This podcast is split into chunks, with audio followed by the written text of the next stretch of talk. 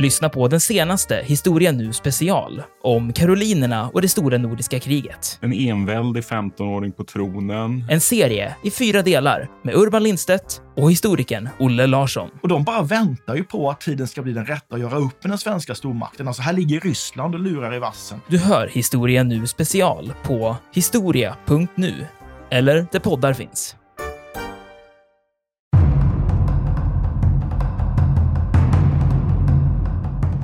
Syrien har ju också blivit drabbade i den här första Operation Focus. De har också blivit av med ett stort antal, cirka två tredjedelar av sitt flygvapen. De blir ju inlurade lite grann i den här konflikten.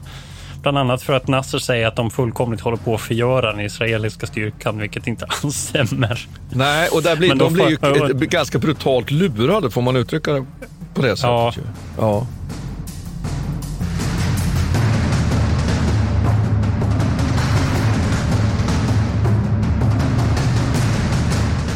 Militärhistoriepodden är podden om krig med människor och samhället i fokus. Programledare är Martin Hårdstedt, professor i historia vid Umeå universitet och Peter Bennesved, doktor i idéhistoria. Podden ges ut av förlaget Historiska Media. Stöd gärna MH-podden via vårt swishnummer 123 610 76 68. Märk betalningen med MH-podden.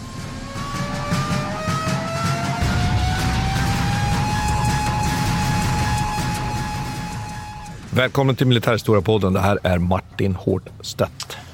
Och det här är Peter Bennesved i vanlig ordning. Ja, eh, sexdagarskriget 1967 mellan Israel och ett eh, stort antal arabstater kan man säga, då, främst tre, brukar ju ibland eh, kallas ett av världshistoriens kortaste krig. Stämmer det? Alltså, jag har faktiskt läst att någonstans att man till en början kallades för fyrdagarskriget till och med, att det var ännu kortare än sex dagar. Men sen så generellt så tycker jag nog att det, eh, det verkar inte alls stämma.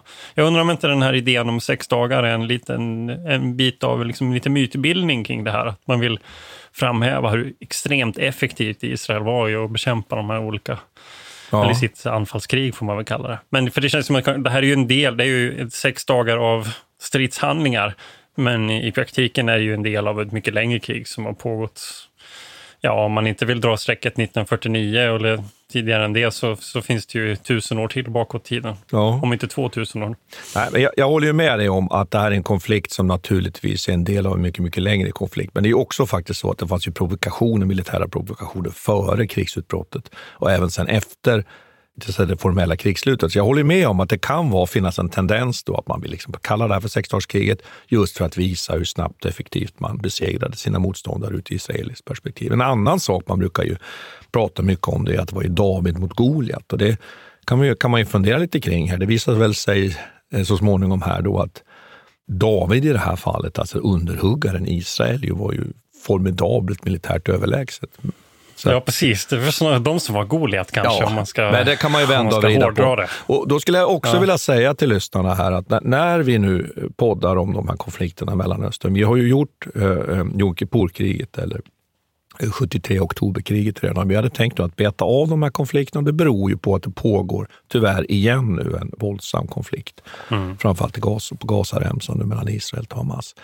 Och då ska vi komma ihåg att det här är känsliga frågor och det är väldigt lätt att det finns många olika uppfattningar. Vi ska göra vårt bästa för att försöka balansera det här så, så väl som möjligt. Men det kan hända att vi faktiskt också, ändå trots att vi är eh, vetenskapsmän, Peter, att kan, ni kan uppfatta att vi tar ställning. Men så, så får, det, får det vara då.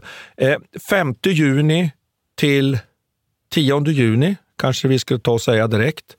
Men förhistorien, Peter. Hur långt ska man ja. gå tillbaka? Du var ju lite inne på här, tusen år börjar du prata om. Men, men det... Ja, men precis. Vi, vi, när vi har liksom diskuterat planeringen för det här så har vi varit så här, ja men hur långt tillbaka i tiden ska man gå då? Men jag tycker väl att en, en lämplig indelning för i det här fallet är också för att lämna utrymme för oss själva och ta Suezkrisen någon gång. Det att vi kanske kan sluta vid, eller vi börjar vid Suezkrisen rättare sagt.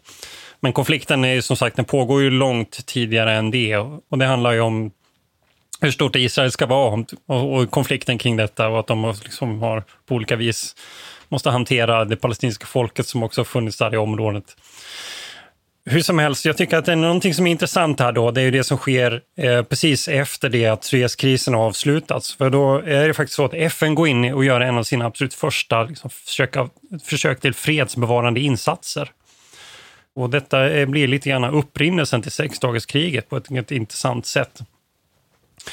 Och då efter eh, Suezkrisen så har ju Israel lyckats ta sig fram hela vägen till Suezkanalen egentligen. Och, och eh, eh, men i det här vapenstilleståndet så beslutar man att de ska dra sig tillbaka. Men för att det här ska ske på ett fredligt sätt och för att Egypten då inte ska dra fördel av den här tillbakadragandet så har man bestämt att en FN-styrka då ska positionera sig i det här området och följa upp den här tillbakadragandet på olika vis. Och det är faktiskt Dag Hammarskjöld som är drivande i det här som nu är generalsekreterare i, i FN. Det kommer han inte vara så där jättelänge till, för han kommer ju eh, förolyckas och antagligen mördas.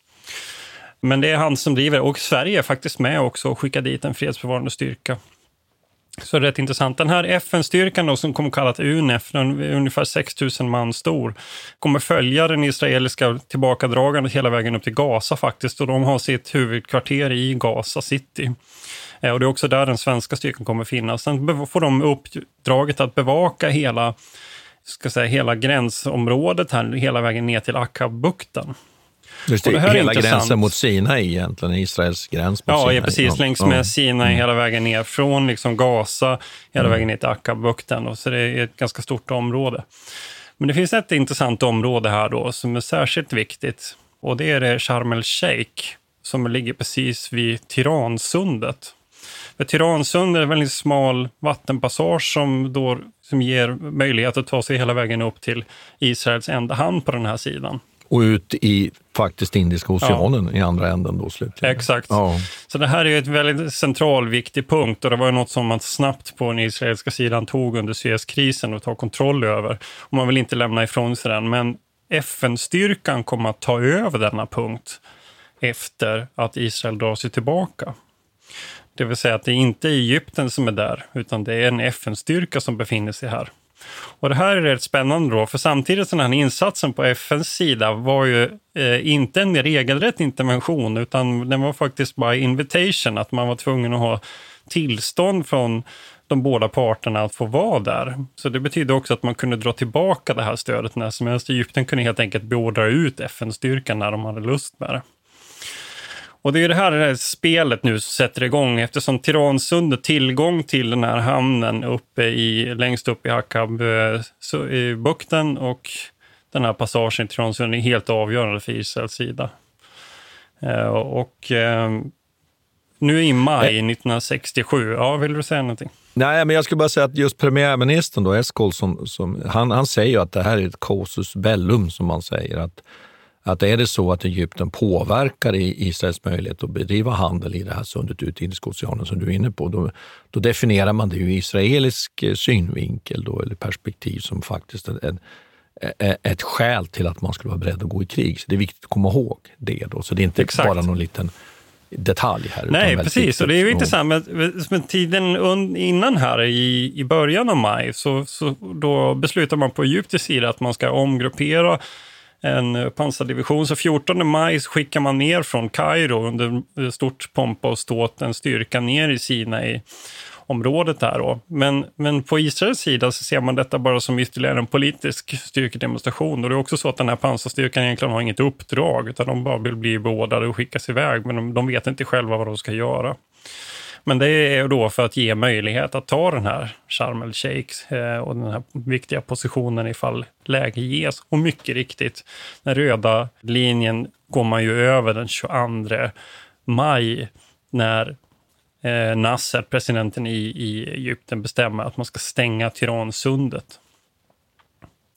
Och det, här, och det här blir ju liksom starten då till en eh, rulla stenen igång till det som kommer bli. Så ett anfallskrig egentligen från Israels sida, men det är ju eh, en, i bakgrunden här finns en lång förhistoria och en lång period med väldigt massa olika typer av konflikter och här är kanske en av de absolut viktigaste.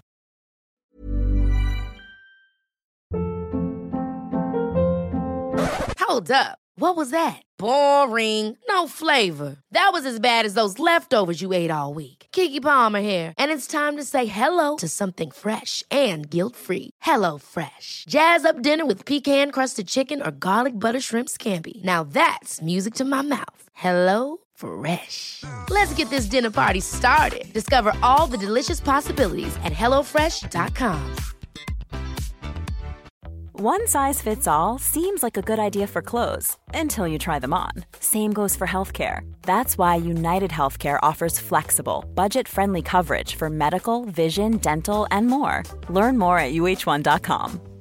Quality sleep is essential. That's why the Sleep Number Smart Bed is designed for your ever evolving sleep needs. Need a bed that's firmer or softer on either side? Helps you sleep at a comfortable temperature? Sleep Number Smart Beds let you individualize your comfort so you sleep better together. JD Power ranks Sleep Number number 1 in customer satisfaction with mattresses purchased in-store. And now, save 50% on the Sleep Number limited edition Smart Bed for a limited time. For JD Power 2023 award information, visit jdpower.com/awards. Only at a Sleep Number store or sleepnumber.com. Men det pågår ju andra, också andra saker, ja. Martin, som, som ja. jag inte så bra koll på. Nej, nej men jag, jag, tycker att man ska ha klart för sig att det är liksom, som du säger, ett antal. Det finns provokationer som pågår. Det, upp, det har pågått en militär uppbyggnad på båda sidor, ska man väl tillägga. Sovjetunionen är ju djupt engagerad i att förse inte minst Egypten med stridsvagnar och ett, ett starkt flygvapen. Eh, det här ser man ju med stor oro på från israelisk sida. Man har ganska goda underrättelser från israelisk sida. faktiskt. Man har ganska bra koll, om man uttrycker sig så, på den här uppladdningen från egyptisk sida. Det är också så att Sovjet bedriver ett tvivelaktigt spel här där man faktiskt skickar ut någon form av desinformation och att man gärna vill ha en, en, en, konflikt här därför att man tror ju att arabstaterna ska köra över Israel. Det är det enda sättet att tolka det på. Och därför kan man säga att man ger eh, underrättelseinformation som är felaktig men som skapar, som spär på Israels eh, misstänksamhet och också så småningom påverkar i någon mån nog beslutet från Israels sida, som du mycket riktigt säger här, fatta beslutet om att faktiskt angripa. Och Då kan det också vara viktigt att komma ihåg här att båda de här makterna, då, Sovjet och sen USA, Frankrike då också som är engagerade i det här, i det här området, de säger ju till de här kontrahenterna här nu i den här konflikten att ni får inte börja kriget först. Så det gör ju att går Israel in i kriget och anfaller först, då kan man inte räkna med att man har några allierade. Det kan vara viktigt att säga det på en gång. Men det du nog var ute efter, det är att det finns andra konflikter. En sak som jag tycker är jättespännande, det är att det är vattnet. Det finns en konflikt här mellan de här grannländerna, framförallt Jordanien, eh, Syrien också i viss mån och Israel. Att Israel använder vatten från Jordanfloden för att bevattna sitt jordbruk och att många av de här provokationerna under perioden före sexdagarskriget handlar ju om att slå mot de här pumpvattenstationer, både med, med, med flygräder men också med, med attacker. Så det, det, är viktigt det här med, med den här vattenkonflikten. Och, och, den glömmer man ofta bort, för man tror bara att det handlar om religion, ideologi, politik eh, och gammalt historiskt arv. Eh, du nämnde ju eh, Suezkrisen 1956, men man kan ju också säga att den, den ursprungliga konflikten handlar om staten Israels Eh, bildande då 1948 och det som sen blir det här kriget och det här delningsförslaget från 1947 som FN har och som Israel då tar mer mark än vad man har fått egentligen i den där delningen. Så där har vi liksom bakgrunden. Och jag tror att det också är viktigt att, att, att förstå att sexdagarskriget då eh, får man väl säga, häpnadsväckande spektakulära inledning som vi kommer till alldeles strax. Den har ju att göra med att i de israeliska nu, staberna, Eh, men också från politiskt håll. Där sitter man ju nu och kalkylerar med vad har vi för odds här? Eh, hur ska vi klara oss? Om det nu är så att arabstaterna, oavsett om det är så eller inte, för det här kan ju diskuteras. Det finns ju många olika uppfattningar om det här när man tittar på vad forskarna säger egentligen. Var det verkligen så att arabstaterna var inne på att genomföra ett anfall? En del säger att det är så, en del säger att det inte är så. Oavsett så spelar det ju ingen roll. Är eh, Israels ledare uppfattar att det är så. Och då bestämmer man sig så småningom då för att genomföra ett, ett överraskande anfall. Och just som du säger, de här, om man uttrycker sig nu då, stackars FN-trupperna. De befinner sig ju nu mitt emellan då, det, mitt i det som nu då kommer att bli ett, ett får man säga, blixtkrig faktiskt från Israels sida. Eller hur? Absolut. Det finns ju en eh, intressant där, om vi bara spinner på och fortsätter det du säger. Att på Israels sida så är man ju ändå, har man en ganska klar uppfattning om att snart kommer man bli attackerade. Ja, och det, och det är väl egentligen det, det viktigaste att konstatera. Ja. ja. Att de verkligen har den uppfattningen. Samtidigt så har man ju planerat för det här. Så den här Operation Focus, som jag tänkte jag ska berätta om alldeles strax, den är ju välövad under lång tid. Så det här är ju ingenting som man kommer på över en handvändning eller bara plötsligt, utan det här är, eh, finns en sån plan om hur, hur man ska liksom sträcka ut Israels gränser för att skapa de här buffertzonerna runt omkring och Sina är ju nyckeln till detta. Ja. Och jag skulle också vilja Egypten säga så. Egypten är ju viktigt också. Ja, Okej, okay, säg, säg först då. Nej, men, jo, att, eh, eh, nej, men att, nu går man igång här, det är ju härligt. Eh, ja. Men det är också så att det finns ju de som uppfattar att Israel också här egentligen inte, de har inte alls egentligen trodde att det kommer något anfall eller någonting, utan de i sin tur, nu är vi ju inne på det med David och Goliat, de visste att de var militärt överlägsna, därför förberedde de sig för det anfallet. Så ja. jag vill bara förmedla till lyssnarna, nej, men här visst, finns alla möjliga tolkningar. Och det viktigaste är väl egentligen för oss att vi kan konstatera vad som verkligen händer så småningom. Alla de här andra sakerna handlar ju mycket om var man lägger tyngdpunkten på vilka förklaringar man, man ger till krigsutbrottet och så vidare. Exakt, och det har ju också att göra med att de här olika personerna som styr i Israel har inte samma uppfattning. Så att det är beroende på vem som, som tar över eh, ledarskapet också har man lite olika tolkningar om hur läget är och vad man behöver det finns, göra.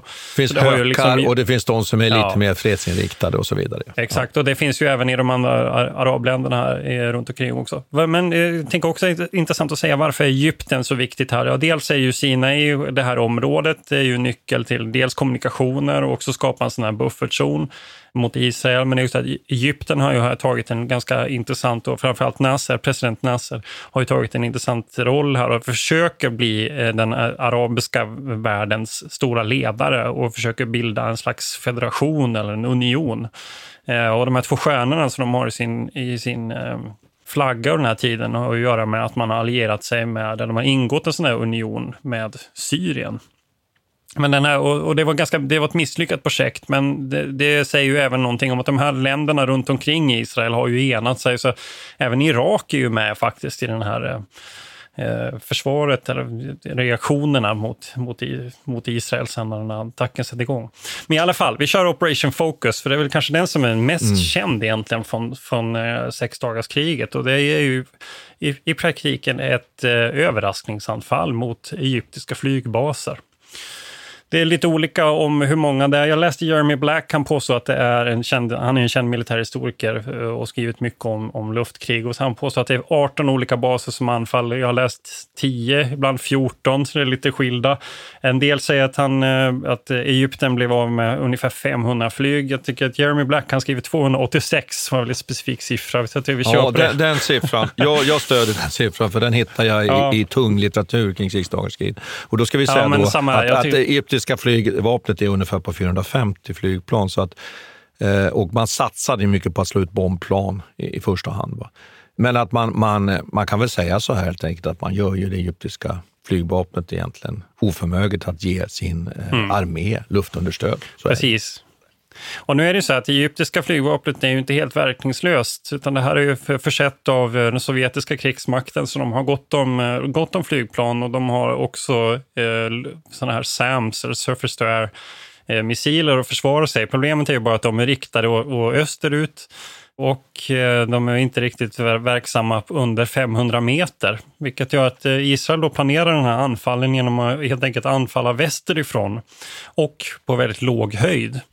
Så det man gör där är väldigt tidigt på morgonen den 5 juni så flyger man in först med, med stridsplan för att slå ut, för att bomba själva mm, eh, landningsbanorna eller eh, de banorna som behövs. Och sen därefter kommer nästa våg eh, där man helt enkelt stryker över flygplanen som står fint uppradade på väldigt många av de här baserna. De har inget skydd, inget skalskydd överhuvudtaget. Och detta leder till otroliga förluster egentligen. 90 stycken MIG-21 till exempel.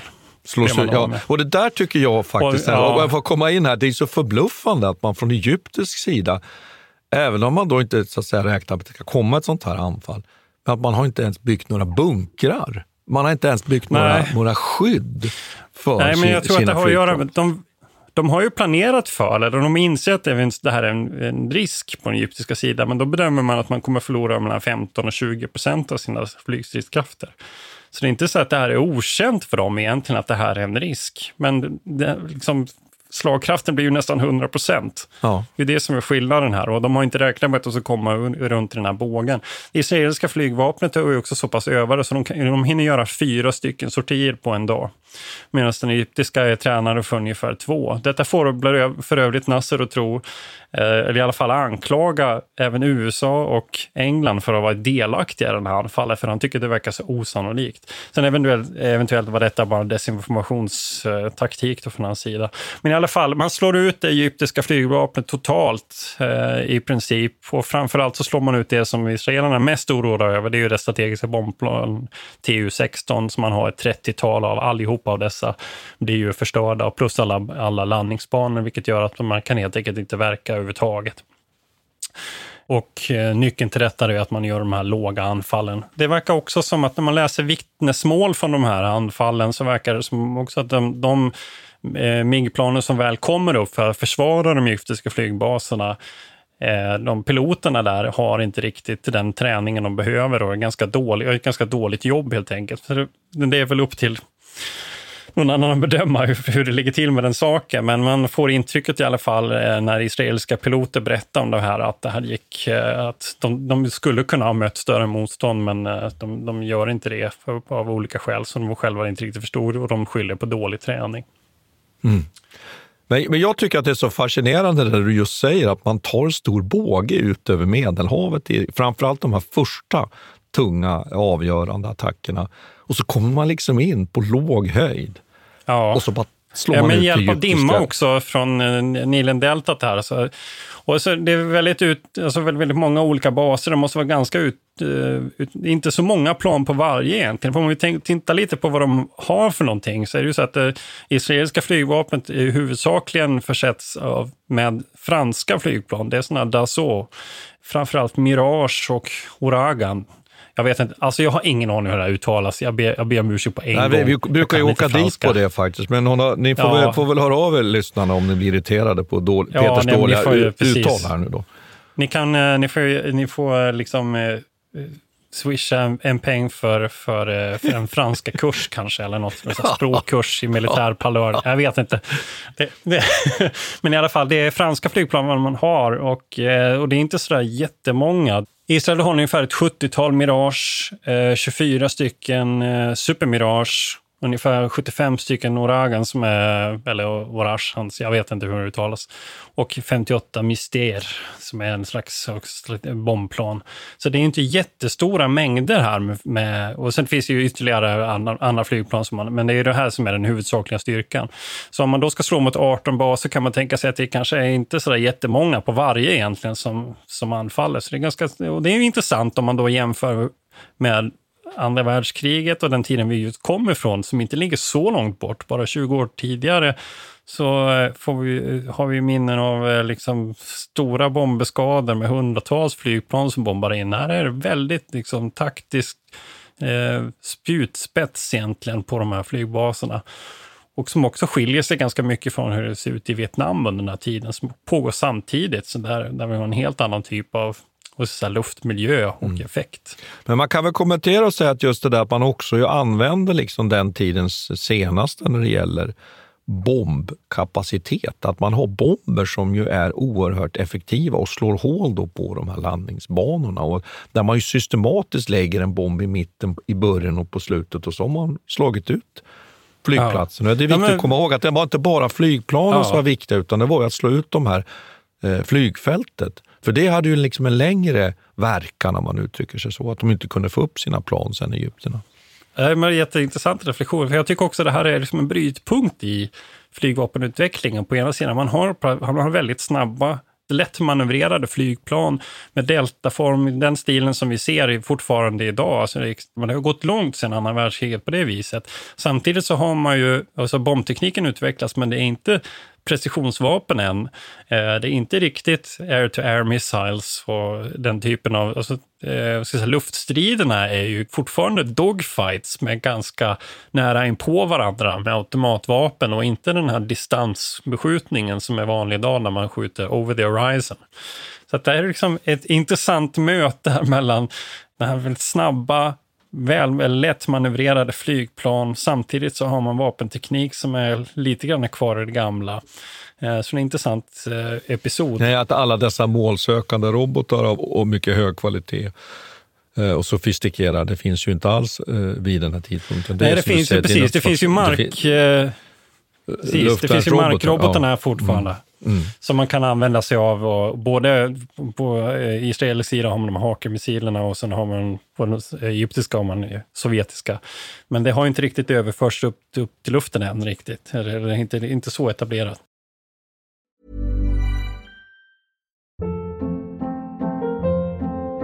Hold up. What was that? Boring. No flavor. That was as bad as those leftovers you ate all week. Kiki Palmer here, and it's time to say hello to something fresh and guilt-free. Hello Fresh. Jazz up dinner with pecan-crusted chicken or garlic butter shrimp scampi. Now that's music to my mouth. Hello Fresh. Let's get this dinner party started. Discover all the delicious possibilities at hellofresh.com. Quality sleep is essential. That's why the Sleep Number Smart Bed is designed for your ever evolving sleep needs. Need a bed that's firmer or softer on either side? Helps you sleep at a comfortable temperature? Sleep Number Smart Beds let you individualize your comfort so you sleep better together. JD Power ranks Sleep Number number 1 in customer satisfaction with mattresses purchased in-store. And now, save 50% on the Sleep Number limited edition Smart Bed for a limited time. For JD Power 2023 award information, visit jdpower.com/awards. Only at a Sleep Number store or sleepnumber.com. One size fits all seems like a good idea for clothes until you try them on. Same goes for healthcare. That's why United Healthcare offers flexible, budget-friendly coverage for medical, vision, dental, and more. Learn more at uh1.com. Men jag tänkte så här om man skulle försöka vara lite pedagogisk, eh, så kan man ja, väl säga försök. så här nu att nu, nu det här är det initiala och då kan man väl säga då att eh, Sinai-halvön är ju den ena eh, krigsskådesplatsen. Här måste nu så att säga det egyptiska då försvaret forceras av framförallt då pansarbrigader, israeliska pansardivisioner som går via då Gazaremsan och det är ju där som FN får lämna hals över huvud. Då. Och sen försöker man då slå sig igenom framförallt då genom, eh, längs med kusten. Och slaget så att säga om, om Sinai, det, på, det pågår ju från 5 till 8 juni.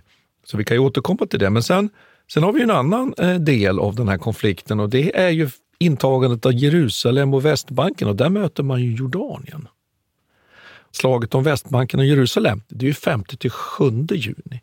Och sen har vi slutklämmen om man uttrycker sig så det är beslutet att ta Golanhöjderna och det är de sista två dagarna, 9 till 10 juni. Och mellan alla de här stegen tycker jag att man skulle kunna säga, lite enkelt förklarat, då pågår en väldigt intensiv diskussion i den israeliska ledningen. Där militära och politiska ledare väger för och emot. Ska vi gå vidare? Ska vi ta Jerusalem? Vilka reaktioner blir det internationellt? Ska vi ta Västbanken? Vad blir det för internationellt? Och framförallt, ska vi ta Golanhöjderna? Där ju Syrien är, ärligt talat, ju en lite motvillig deltagare i det här kriget, även om man är insyltade i militäralliansen med Egypten. Så att jag tycker att så skulle man kunna uppfatta den här serien ja. och, och, och, hur kriget utvecklas. Absolut. Syrien har ju också blivit drabbade i den här första Operation Focus. Ja. De har också blivit av med ett stort antal, cirka två tredjedelar av sitt flygvapen. De blir ju inlurade lite grann i den här konflikten. Bland annat för att Nasser säger att de fullkomligt håller på att förgöra den israeliska styrkan, vilket inte alls stämmer. Nej, och där blir, de, de blir ju för... ganska brutalt lurade, får man uttrycka det på det sättet. Ja. ja. Eh, sen, sen, tycker jag det är spännande att konstatera det att, att Israel mönstrar ungefär 260 000 soldater. Det är ju ett väldigt litet land. Men man plockar ju ut med, en stor del av sin eh, i huvudsak manliga befolkning. Men man är ju tvungen att fördela det här.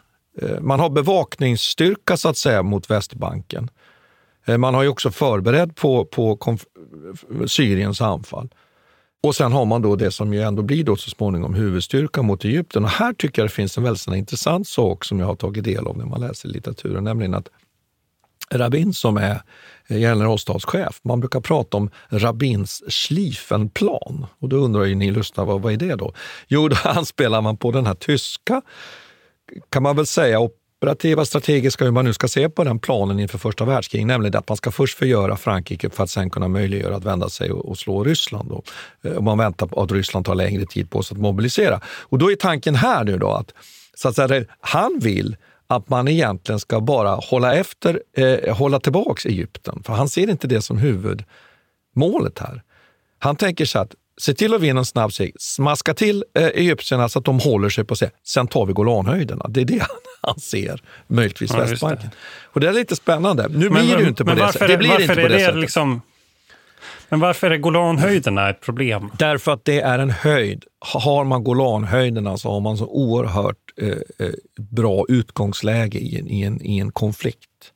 Man ser in över, man, man kan placera vapensystem där och så vidare.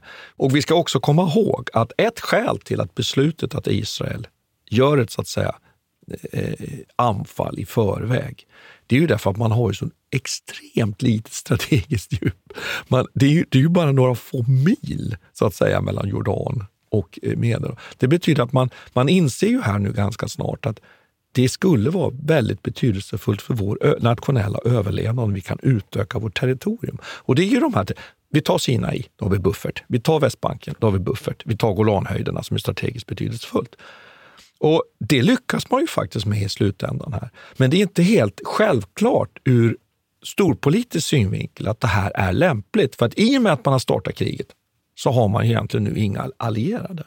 Och mot sig så ställs man ju faktiskt, det är ju inte så att Egypten inte är rustat.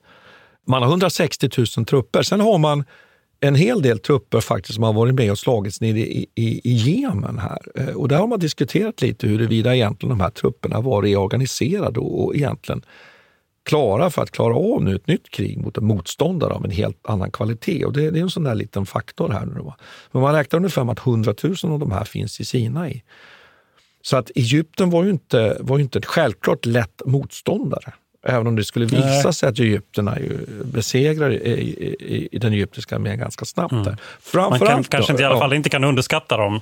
Nej, och framförallt då, just längs med den här kustvägen, om man uttrycker sig så. Vi, där kör man faktiskt fast. Israel kör faktiskt fast eh, innan man når ett genombrott. Och eh, egyptierna faktiskt går åt ett par pans, israeliska pansardivisioner oerhört hårt. Men sen når man ett genombrott och som helhet så kan man ju säga då att den israeliska segern över Egypten ändå är Ja, inte om det var en, en walk in the park, så var det ändå, ändå att betrakta som en ganska komfortabel seger, eh, trots då en hel del förluster självklart. Men det, det, tycker jag är intressant ändå att konstatera det här. Det var inte helt självklart. Mm. I samband med det här kan vi säga att det, det område som konflikten delvis startade med, det är Sharm el-Sheikh, tas ju den 7 precis, juni. Precis. Eh, och det är ju mm. ett ganska bra exempel på det här också, att när israelerna väl är där, där förbereder man ju en luftlandsättning och väldigt gott om resurser för att ta den här platsen. Men eh, när man signalspanar så, så ser man ju att de egyptiska styrkorna i princip redan ut, evakuerats, så man tar den egentligen utan något motstånd.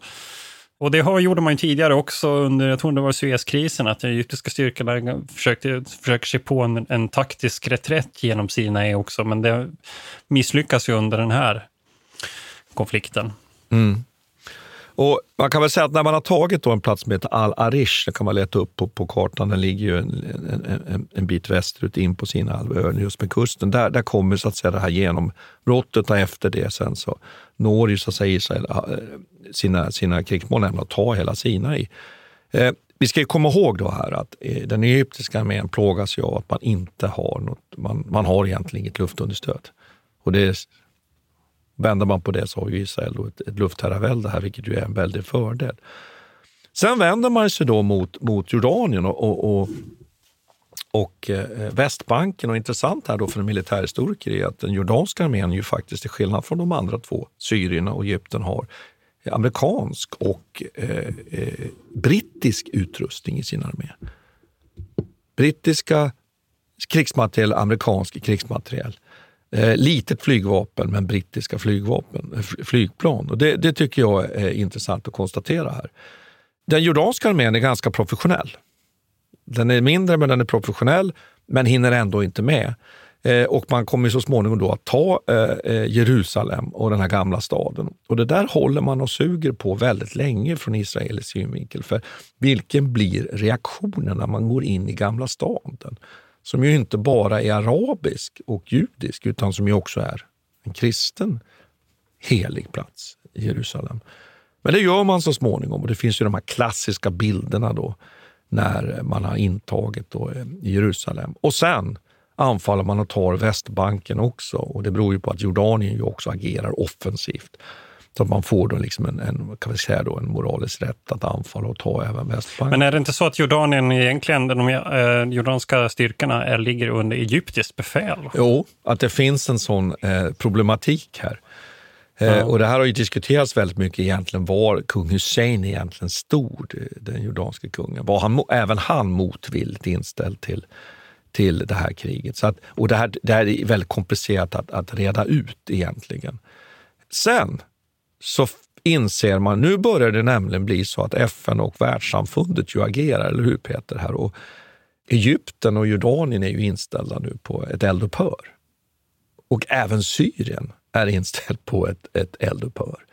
Och här finns ett väldigt intressant mellanspel. Det är ju nämligen så att amerikanerna har signalspaningsfartyg ute i Medelhavet. Och israelerna börjar nu fundera på att nu har vi lyckats ta Sinai, vi har lyckats ta Västbanken. Har vi möjlighet att ta Golanhöjderna? Och det här hägrande målet fattar man då beslut om så småningom att ta. Här finns det diskussion i forskningen att vem är det som driver fram de här tagandet av Gamla staden i Jerusalem, Västbanken, Golanhöjden. Är det militärerna som agerar på eget initiativ?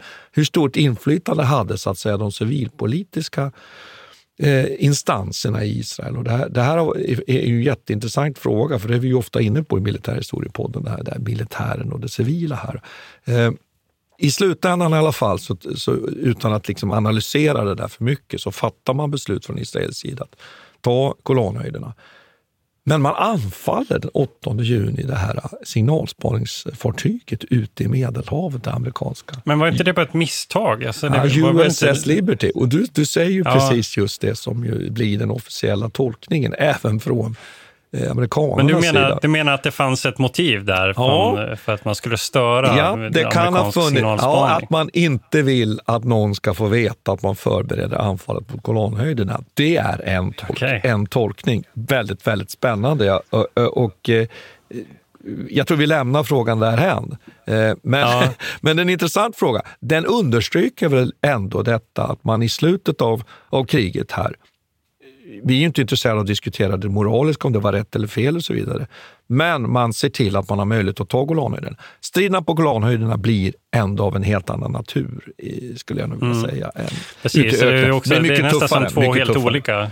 Ja. ja. Precis, det blir en helt annan typ av strid. Ja, där möter man ju liksom en, en, motståndare som ändå till stor del är förberedd. Att inte syrierna klarar att försvara Golanhöjderna, det brukar ju de som har skrivit om det här Eh, menar att det beror ju på att man har dålig, man dålig ledning på den syriska sidan egentligen. Man borde rimligtvis ha kunnat hålla Golanhöjderna. Men återigen visar sig den israeliska armén vara eh, den här uppgiften mogen och rensar Golanhöjderna. Och man är faktiskt i ett läge där man är i stort sett beredd att gå mot Damaskus. Men där fattar man beslut att acceptera då eldupphör, det som ju FN amerikanarna och alla egentligen ropar om. Eh, eh, Sovjet mullrar ju också här i bakgrunden.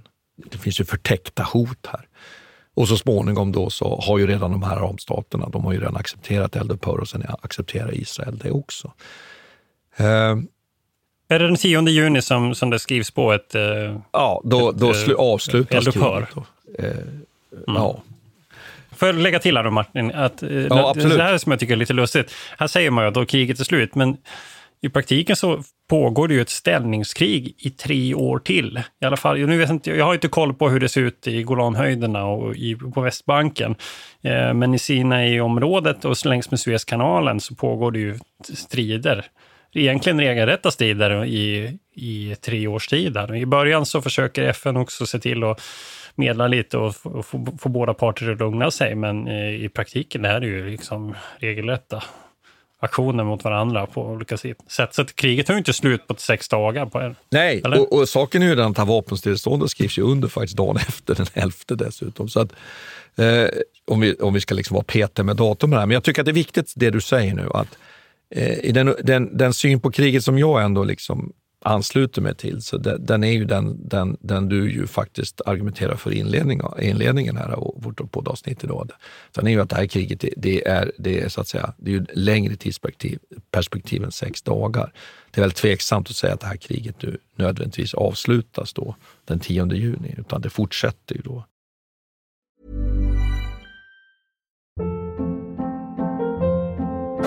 Hold up. What was that? Boring. No flavor. That was as bad as those leftovers you ate all week. Kiki Palmer here, and it's time to say hello to something fresh and guilt-free. Hello Fresh. Jazz up dinner with pecan-crusted chicken or garlic butter shrimp scampi. Now that's music to my mouth. Hello Fresh. Let's get this dinner party started. Discover all the delicious possibilities at hellofresh.com. Traffic jams, tailgating pileups. Ugh, the joys of driving. How could it get worse? The federal government wants to have a say in what you drive. That's right. The Biden administration's EPA is pushing mandates that would ban two out of every three vehicles on the road today. Don't let Washington become your backseat driver. Protect the freedom of driving your way. Visit EnergyCitizens.org. Paid for by the American Petroleum Institute.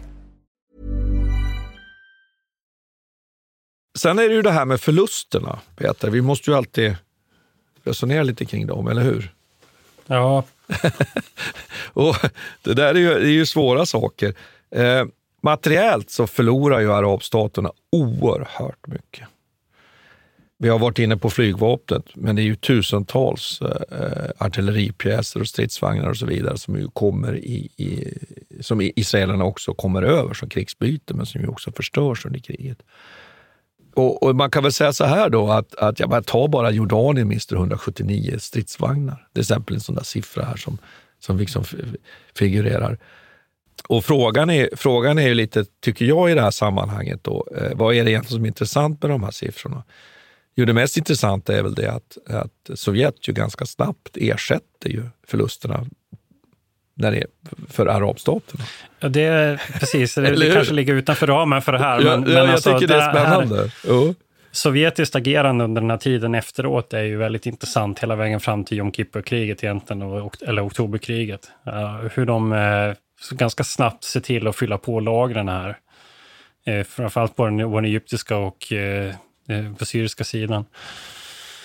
Och de, de, kör, de kör ju dit med, med civila Aeroflot eller de, eh, det är ju eh, inte civila plan egentligen, men de målas om till aeroflotfärger och sen så har man delar då eh, av MIG-21 som man stoppar in i flygplanen och så, så lastar man av dem i Kairo som bygger ihop dem igen. Så det går ju extremt snabbt för dem att bygga upp den här eh, någorlunda någon existerande luftstyrka i alla fall. Men militärt är ju en total katastrof. Med Egypten, eh, det finns beräkningar som, som ger vid handen då att det, är bara 15 procent av liksom Egyptens krigsmateriel kvarstår efter kriget. Ja. Och jag skrattar nästan lite, för det är ju absurt. När det gäller mänskliga då, eh, offer här, så räknar man med att egyptierna eh, förlorar mellan 10 000 och 15 000 man.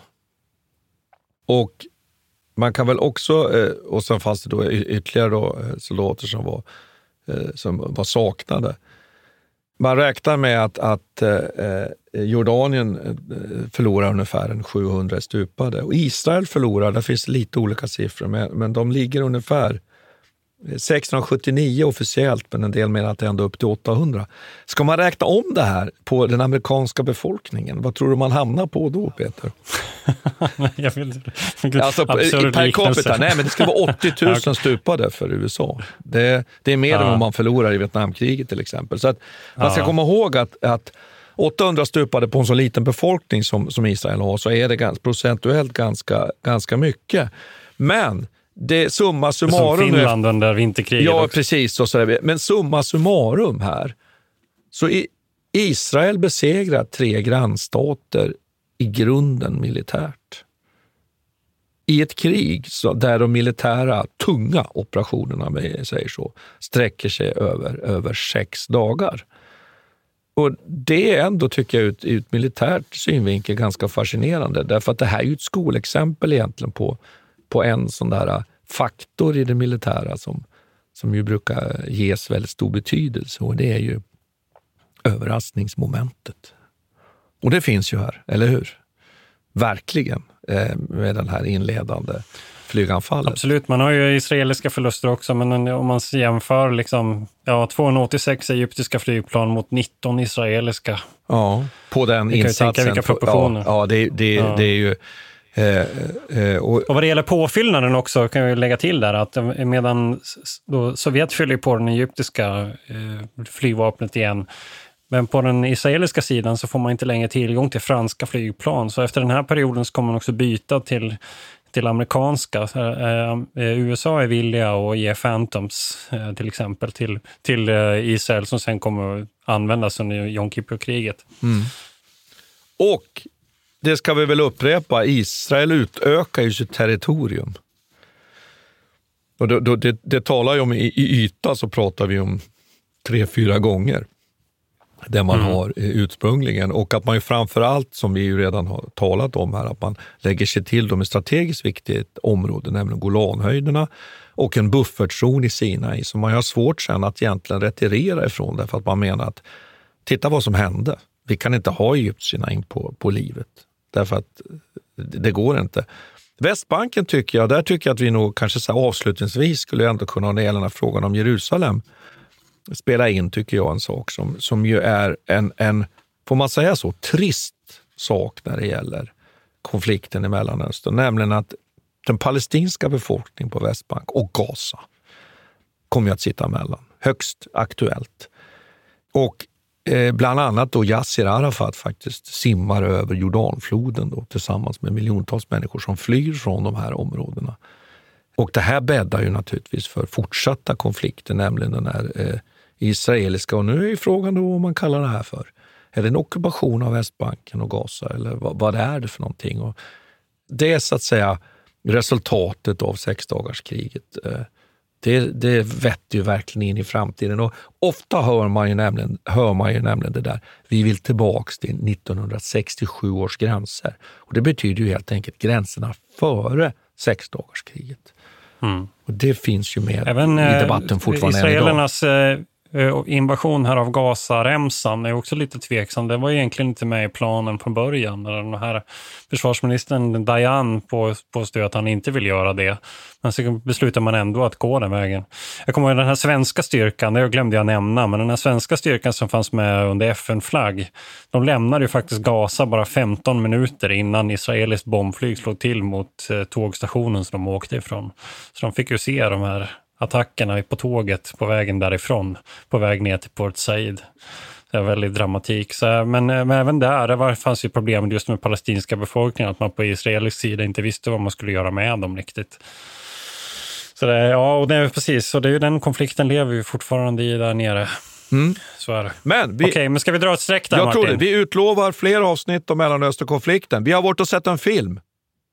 Napoleon. Napoleon. Så den ska vi köra en analys inte. på, kära lyssnare. Okej, okay. jag är fan tveksam Martin, okay. om du säger jag, jag säger så. så här, vi får se. Ja. Blir det ris eller ros? Okay. Kan det bli en sågning? Jag är lite osäker. Ja. Eh, men på återhörande, kära lyssnare. Ja. Tack ska vi ha. Tack ska vi ha. Vi tackar Peter Bennesved och Martin Hårdstedt. Kontakta gärna Militärhistoriepodden via mejl på militarhistoriepodden historia.nu.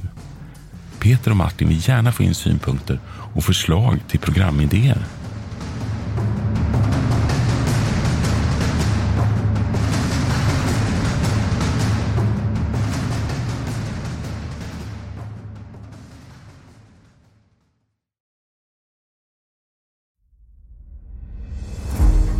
Jakob de la Gardie är den enda svenska fältherre som lett en armé till Moskva och trätt fram inför tsaren.